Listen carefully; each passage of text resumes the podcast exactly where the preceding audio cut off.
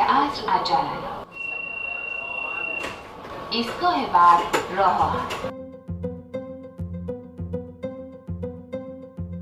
رادیو دست نوشته ها. بازخانی تاریخ معاصر با محمود عزیمایی.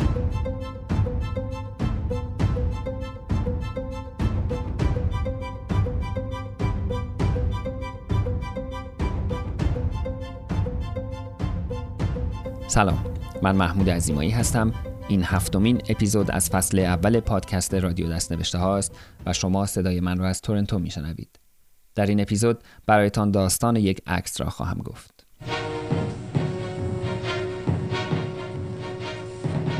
بسم الله الرحمن الرحیم. حضور بینندگان گرامی و همیهنان ارجمند سلام عرض می کنیم روزتان بخیر. از شما دعوت می‌کنم به مشروع اخبار این ساعت از شبکه اول سیمای جمهوری اسلامی ایران توجه فرمایید. مجموعه خبری امروز را با آخرین نتایج شمارش آراء انتخابات هفتمین دوره ریاست جمهوری اسلامی ایران شروع می کنیم. مجموع آرایی که تاکنون شمارش شده 17 میلیون و 644 هزار و 586 رأی که از این مجموعه آرا آقای سید محمد خاتمی 11 میلیون و 713 هزار و 679 رأی آقای علی اکبر ناطق نوری 4 میلیون و 964 هزار از خاطرات خوش رویاگونه پس از دوم خرداد 76 شکوفایی و آزادی نسبی مطبوعات و ظهور روزنامه های جدیدی بود که تا پیش از آن تصورشان هم غیر ممکن می نمود. از جمله این روزنامه ها و بدون شک مهمترین، موثرترین و نوآورترین آنها روزنامه جامعه بود که با مدیر مسئولی حمیدرضا جلایی پور و سردبیری ماشالله شمس منتشر می‌شد. در این اپیزود من قصد ندارم در مورد این روزنامه و محتوا و تأثیرش به طور خاص صحبت کنم که خود ساعتها وقت میطلبد. اما در این اپیزود برایتان از یک عکس خواهم گفت. شماره یک روزنامه جامعه در 16 بهمن سال 76 یعنی 8 ماه پس از رأی تاریخی 20 میلیونی مردم به محمد خاتمی منتشر شد یا آنچنان که گزارشگر آسوسییتد پرس می‌گوید سمایلینگ مولا یا همان سید خندان The catalyst for all this is the man elected president by popular vote last year, Mohammed Khatami. They call him the smiling Ayatollah. A new newspaper called Jamea or Society boldly asks the questions newspapers in Iran normally avoid. ماشاءالله شمس الواعظین روزنامه جامعه و تفاوتش با روزنامه های دیگر را اینطور برای خبرنگار آسوسییتد پرس توصیف کرده بود. برای اینکه تا کنون روزنامه ها ناقل خبرهای حاکمیت بودن به سمت افکار عمومی. روزنامه جامعه خودش رو جامعه نامیده تا حرفای خودش رو به حاکمیت منتقل کنه. تیتر اول جامعه با حروف بسیار درشت به جای مهمترین خبر روز که معمول روزنامه نگاری ایران بود سلام بر جامعه بود. از شمس الواعظین بشنوید. روزنامه جامعه می‌دونید اولین روزنامه تاریخ مطبوعات ایرانه که تیتر اول شماره نخستش سلام به مخاطب بود. که این چیزی شما تو مطبوعات ایران نمی‌بینین که سلام می‌کنه بر مخاطب بر جامعه و زیر این تیتر عکسی از دخترکی جنوبی بود که با شال زردی صورتش را پوشانیده بود. در حالی که فقط یک چشمش پیدا بود. چشمی که نه به دوربین که به سمت راست دوربین نگاه می‌کرد و به وضوح با شیطنتی معصومانه میخندید. این عکس یک هنر نهفته توشه و اون چشم این دختره که در حال خندیدنه. یعنی من اسمشو گذاشتم لبخند چشم که اصلا بی نظیره چنین تصویری. این عکس را جمشید بایرامی گرفته بود. از جمشید بایرامی پرسیدم داستان گرفتن این عکس چه بود؟ کی بود و کجا بود این دخترک؟ من خب مصمند اجتماعی رو در واقع ژانر با اصلی کار من هست. و سفری که به جنوب ایران داشتم در واقع این در منطقه ها به دختر جنوبی دختر یک سیاد ماهیگیره. و من اومدم که از این دختر عکس بگیرم با اون نجابت شرقیش نیمی از صورتش پوشیم و خجالت کشید دختر فکر کنم دوازده ساله بودش. من تو اون واقعا فاصله کلوزاپ از همین شهید تنت و بقیه که شهید تنت توش نجابت بود عکس گرفتن از بایرامی پرسیدم چه شد که این عکس سر از صفحه اول روزنامه جامعه درآورد؟ ما جلساتی داشتیم آقای شمس وایزی و اینکه چه عکسی رو انتخاب بکنیم برای روزنامه جامعه. خب به من گفتن یه عکسی رو تو پیشنهاد بده به عنوان عکس شماره یک. من واقعیتش نگاه کردم دیدم روزنامه ما خب طبیعتا سالها بود عکس شخصیت سیاسی رو می‌زدن. هم عکس ها جدید نبود هم چهره ها تکراری بود هم کار هنری نشده بود. چون روزنامه جامعه در واقع یک روزنامه جدیدی بوده یه نگاه جدیدی داشت یک نگرش جدیدی داشت اصلا به جامعه. و من همیشه معتقدم روزنامه جامعه یک روزنامه متفاوتی و متفاوتی بود به این دلیل که نسل جدیدی اومده بود حرف جدیدی می‌خواست و نگاه جدید. ما اگر می‌خواستیم یه عکس دیگه رو هر عکس انتخاب می‌کردیم قطعا خطا می‌رفتیم. باید این عکس یه شوک ایجاد می‌کرد. شمس الواعظین هم داستان انتخاب این عکس برای صفحه اول جامعه را این گونه برایم توضیح داد. من این پیام از این عکس گرفتم که چشم به سوی دوخته که با نشاط و خندیدن و اقبال به آینده است. گفتم خب پس این چشم نگاه لبخندانه به آینده داره. بنابراین با مفهوم و مضمون حرکت روزنامه جامعه سازگاری داره. لذا انتخابش کردم و آقای بایرامی اصلا نمی‌دونست چی کار می‌خوام بکنم با این عکس. محسن سازگارا که مدیر شرکت جامعه روز سرمایه گذار روزنامه جامعه بود هم داستان انتخاب این عکس را به یاد می آورد. به عنوان مدیر عامل جامعه روز و ناشر روزنامه منم داشتم نگاه می‌کردم اگه حافظم اشتباه نکنید این عکس دل اتفاق همه پسندیدن از بین عکسهای بایرامی برای اینکه یه دونه کلوزاپ صورت بود چون عکسای دیگه مثلا دورتر بود چند چند نفر بایستاده بودن.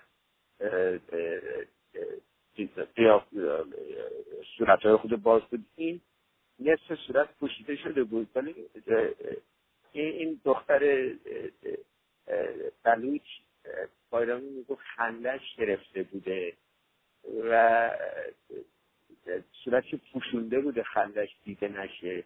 بنابراین چشمش یه حالت خیلی خندانی. داشت. و یه جور عرض شود که کرشمه و زیبایی که به تمام زنان و دختران ایرانی برمیگشت. بنابراین بچه بود که هیچ مشکل شرعی و جیر و نمی‌دونم اینا کسی نمی‌تونست بهش ایرادی بگیره. در عین پوشیدگی ولی یک زیبایی داشت و یه تراوت و جوانی و خنده به خصوص و شوخی داشت در جامعه در کمتر از شش ماه توقیف شد. محمد صادق جوادی حسار که هفته نامه توس را در مشهد منتشر می کرد امتیازش را در اختیار تیم جامعه قرار داد و چند روز پس از تعطیلی جامعه در دو مرداد 1377 روزنامه توس با تیتر اول توس در خدمت جامعه جای روزنامه توقیف شده جامعه را گرفت. آیت الله یزدی در خطبه های نماز جمعه از اینکه توس با همان تیم روزنامه جامعه و همان شکل و شمایل منتشر شده به شدت اعتراض کرد. قاضی مرتضوی با استناد به یک قانون خیلی قدیمی موفق شد به دلیل شباهت ظاهری توس با جامعه برای یکی دو روز جلوی انتشار توس را بگیرد. اما آنطور که محسن سازگارا می‌گوید با دخالت احمد بورقانی معاون مطبوعاتی وزارت ارشاد در آن زمان توس با کمی تغییر شکل دوباره منتشر شد. آقای مرتضوی اتفاقا همین رو ایراد گرفت. اول بار که جامعه که جاش چیز در اومد توس در اومد. به یه بندی استناد کرد از همین استنادات چپ غیچی که به قانون میکردیشون توس رو توقیف کرد. در واقع خدا رحمتش کنه احمد برغانی معاون مطبوعاتی بود. خوب پادر میلی کرد ما یه خود اون به شکل صفحه رو عوض کردیم. گفتم خب دیگه حالا این شبیه جامعه نیست دیگه.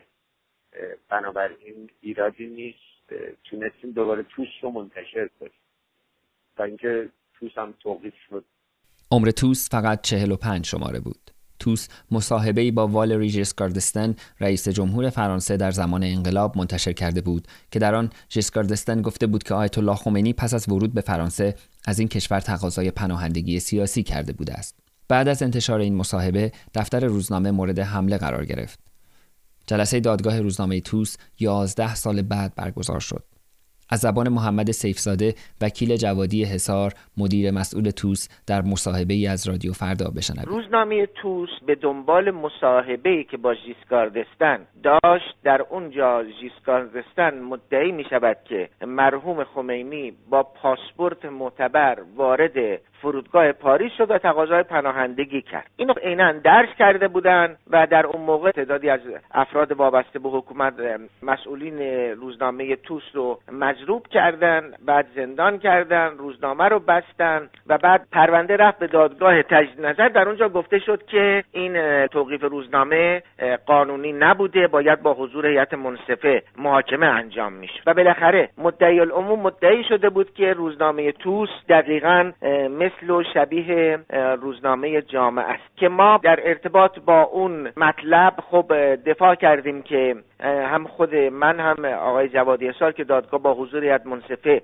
تشکیل شد ضمن ایراداتی که بنده به دادگاه و هیئت منصفه داشتم از لحاظ شکل گفتم که خب این مؤسسه نشر اندیشه های مرحوم خمینی نامه نوشته بوده و باعث تعجب شده بود که چرا این روزنامه رو بستن و انتقاد کرده بود از بستن روزنامه توس و همچنین می‌خواستند که تکذیبی آقای دکتر یزدی و آقای انصاری رو چاپ بکنن که همون روز روزنامه رو بستن و امکان نبوده. از لحاظ شباهت روزنامه توجه نداشتن که اینا روزنامه توس شش سال قبل از روزنامه جامعه در استان خراسان چاپ می شده و بعدا به صورت سراسری درآمده. اگر هم بخوایم بگوییم باید بگیم روزنامه جامعه مثل توس بوده و ایراد دیگه هم این بود که خب برفرضم که این حرف شما درست باشه روزنامه جامعه باید شاکی پرونده باشه. توس در 25 شهریور همان سال توقیف شد. اما تیم جامعه و توس پنج ماه بعد در اول اسفند 1377 روزنامه نشاط را منتشر کردند. این عکس مثلا بعد از توس رو بستن بعد از نشاط ما ما دوباره همین عکس زدیم گفتن آقا بچه جامعه اومدن این تصویر از اون دست از تصویرهایی است که نشون داد روزنامه جامعه با نگاه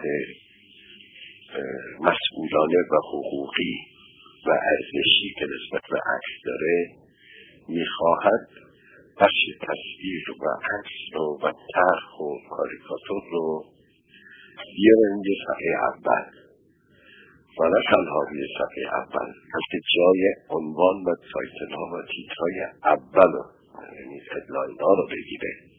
چرا ما تصویر یک رئیس جمهور رو مثلا که یک خبری گذار اینها.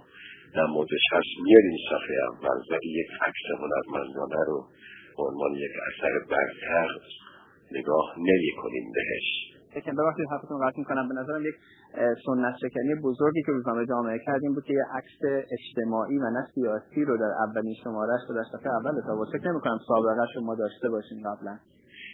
همینطوره. من نکته بعدی و اتفاقا می‌خواستم اینو اشاره کنم که شما خودتون فرمودید ببینید عکسی کاملا مستقل از مسائلی که معرف روزنامه است. یه روزنامه سیاسی مربوط به جامعه مدنی روزنامه حرفهای آزادی خواه و متنوع و پلورالیستیک.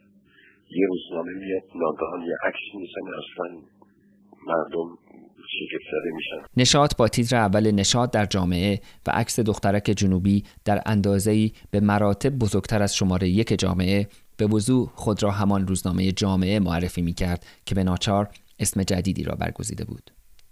این عکس کم کم توسط خانواده روزنامه جامعه به نام گلبهار شناخته می شد. از بایرامی پرسیدم چرا اسم گلبهار روی این عکس گذاشته شد. آقای شمس وایزین گفت این گلبهار منه. و همین تبدیل شد به دختر گلبهار. عکس گلبهار. ولی من اسمی که خودم براش انتخاب کردم دختر دریا بود. نشاد پوشش گسترده‌ای به وقایع 18 تیر کوی دانشگاه تهران داد و احتمالا همین موضوع خشم حاکمیت را برانگیخت و حدود دو ماه بعد از آرام شدن اوضاع قاضی مرتضوی به سراغ نشات آمد و در 13 شهریور 78 نشات به اتهام اهانت به احکام دین و رهبری توقیف شد. تیم جامعه، توس و نشات در کمتر از یک ماه بعد یعنی در 15 مهر همان سال با روزنامه اصر آزادگان به پیشخان روزنامه فروشی ها بازگشتند. صفحه اول شماره یک اصر آزادگان تصویر بزرگی بود از گلبهار که با فونت درشت بالای آن خوانده می‌شد بازگشت آزادگان به جامعه یک ماه بعد قاضی مرتضوی در رابطه با پرونده روزنامه نشاد حکم دستگیری ماشالله شمس الواعظین را به اجرا گذاشت. در صفحه اول شماره است دوازده آبان روزنامه اصر آزادگان تصویر بزرگی از شمس الواعظین چاپ شد که با فونت درشت خبر از دستگیری وی می‌داد. اصر آزادگان و چند روزنامه اصلاح طلب دیگر مثل صبح امروز، مشارکت و فتح حدود شش ماه دیگر هم تحمل شدند تا اول اردیبهشت 79 که آیت الله خامنه ای در دیدار با گروهی از جوانان در مسلای تهران با مردم از رنجی که می برد درد دل کرد. من قلبا از بعضی از پدیده هایی که در کشور هست رنج می‌برم من نمی‌خوام اونچه که برای من رنج آوره اون رو با افکار عمومی مطرح کنم. خامنه ای بعد از چند جمله رنج خود را از مطبوعاتی که به قول او پایگاه دشمن شده بودند عنوان کرد. بعضی از این مطبوعاتی که امروز هستند پایگاه های دشمنن. همون کاری رو می‌کنن که رادیوی بی بی سی می‌خواد بکنه رادیوی آمریکا می‌خواد بکنه تلویزیون های آمریکایی و انگلیسی و صهیونیستی می‌خوان بکنه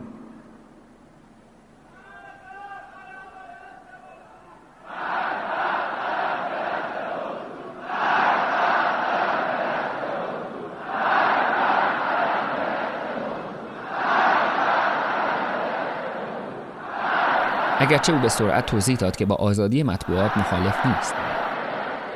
توجه کنید. من نه با آزادی مطبوعات مخالفم نه با تنوع مطبوعات. اگر به جای 20 تا روزنامه 200 تا روزنامه هم در این کشور در بیاد بنده خوشحالتر هم خواهم بود. و هیچ گونه از اینکه مطبوعات تو این کشور روزنامه ها زیاد باشن. هیچ احساس بدی ندارم. خامنه ای بعد از اینکه آزادی مطبوعات را از دیدگاه خود توضیح داد اوضاع مطبوعات در ایران را یک شارلاتانیزم مطبوعاتی خواند. این یک نوع شارلاتانیزم مطبوعاتی است که امروز بعضی از مطبوعات در پیش گرفتند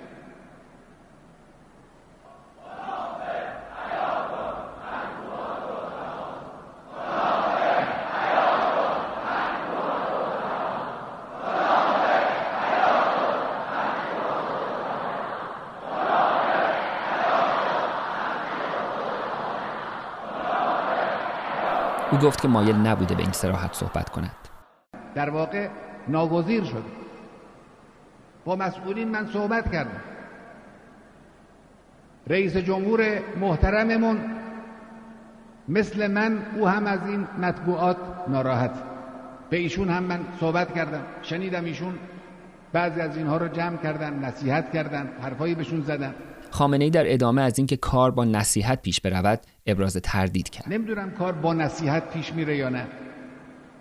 بعید می‌دونم. او در ادامه وجود این جریان مطبوعاتی در کشور را مضر دانست. من وجود این جریان تبلیغاتی و مطبوعاتی را در کشور مضر می‌دونم. به حال کشور به حال جوانها به حال آینده به حال انقلاب به حال ایمان مردم خامنه ای حرفایش را یک درد دل پدری با فرزندانش توصیف کرد. من به نظرم رسید بعد از آنی که با مسئولین در میان گذاشتم به رئیس جمهور گفتم این رو به عنوان یک درد دل و شکوه مثل پدری که با فرزندانش مطلبی رو در میان می‌گذاره این رو با شما در میان در آخر خامنه ای درد دل و شکوهش را با حکمی به مسئولین که جلوی این خطر بزرگ را باید بگیرند به پایان برد. این اون شکوه بود که من خواستم به شما بکنم. شماها بدونید دستگاه های مسئول هم بدانن این یک خطر بزرگه. اگر جلو این خطر رو نگیرن بدون شک دشمن یک قدم جلو خواهد آمد. دشمن یک روحیه جدید پیدا خواهد کرد من فردای آن روزها به روشنی به خاطر دارم آن روزها در بلوک یک خوابگاه کوی دانشگاه شهید بهشتی زندگی می کردم. در اتاق چهار نفره ما هر روز یک نفر به اصطلاح شهردار اتاق بود که از جمله وظایفش آماده کردن صبحانه و بیدار کردن سه نفر دیگر بود. شهردار بنا به سلیقه خود با آواز شجریان صدای شهرام شپره و یا اخبار ساعت هفت رادیو سه نفر دیگر را بیدار می‌کرد. آن روز را با اخبار ساعت هفت که حکم سعید مرتزوی برای تعطیلی دست جمعی روزنامه های اصلاح طلب را اعلام می کرد بیدار شدیم. در روز اول پنج شش روزنامه از جمله اصر آزادگان و در روز دوم گروه دیگری از روزنامه ها تعطیل شدند. تعطیلی 16 روزنامه در دو روز که به توقیف فله مطبوعات معروف شد و دستگیری صدها روزنامه نگار را در پی داشت یک کودتا علیه مطبوعات بود. ماشاءالله شمس الواعظین آنطور که خودش در مصاحبه‌ای با تلویزیون صدای آمریکا گفته بود در طول انتشار این چهار روزنامه سه بار طعم زندان را چشید. ببینید من در دوره اصلاحات یعنی از سال 76 سه بار دوره آقای خاتمی 8 ساله سه بار زندان افتادم. یه بار از سال 77 بعد از توقیف ناگهانی توس به اتهام اقدام علیه امنیت ملی به مدت 24 روز زندان بودم. ببخشید 34 روز بعد وقتی آزاد شدیم تیممون رو جمع کردیم. دوباره روزنامه نشاط رو منتشر کردم. روزنامه نشاط رو که منتشر کردم بعد تعطیل شد توقیف شد به زندان افتادم. و پس از آزادی از زندان دوباره روزنامه اصر آزادگان در آوردم روزنامه اصر آزادگان که توقیف شد به مدت دو نیم سال محکوم به زندان شدم و پس از حوادث 11 سپتامبر دو روز یه روز بعد از حوادث 11 سپتامبر 2001 از زندان آزاد شدم و بعد دیگه فعالیت مطبوعاتیمون رو متوقف کردم و اجازه فعالیت ندادن تا کنون بهم روزنامه نشاط بعد از 11 سال از توقیفش از تمامی اتهاماتش تبرئه شد.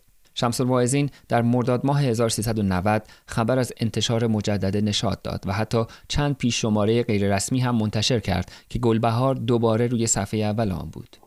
در این دوره اخیر هم که تلاش مجدد برای انتشار روزنامه نشاد من همین عکس رو در روزنامه ای که البته انتشار عمومی پیدا نکرد به دلیل مخالفت قوه قضاییه ولی تولید انجام شد همین عکس تکرار شد چهار سال پیش مستند کوتاهی درباره این عکس و این چهار روزنامه ساختم با نام گلبهار که می توانید روی وبلاگ دستنوشته ها آن را ببینید که کمی مفصل تر به این عکس و تاثیرش بر روزنامه نگاری نوین ایران می پردازد.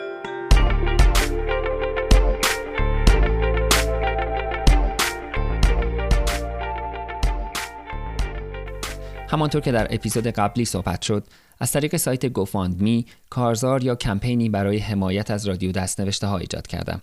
کتاب امروز کمک های خیلی خوبی از طرف شنونده های این پادکست دریافت کرده است. اگر خارج از ایران زندگی می کنید و مایلید با حمایت مالی از رادیو دستنوشته ها به بقا و استقلال این پادکست کمک کنید یا اگر مایلید میزان کمک های دریافتی را ببینید می توانید سری به سایت gofundme.com دستنوشته ها بزنید.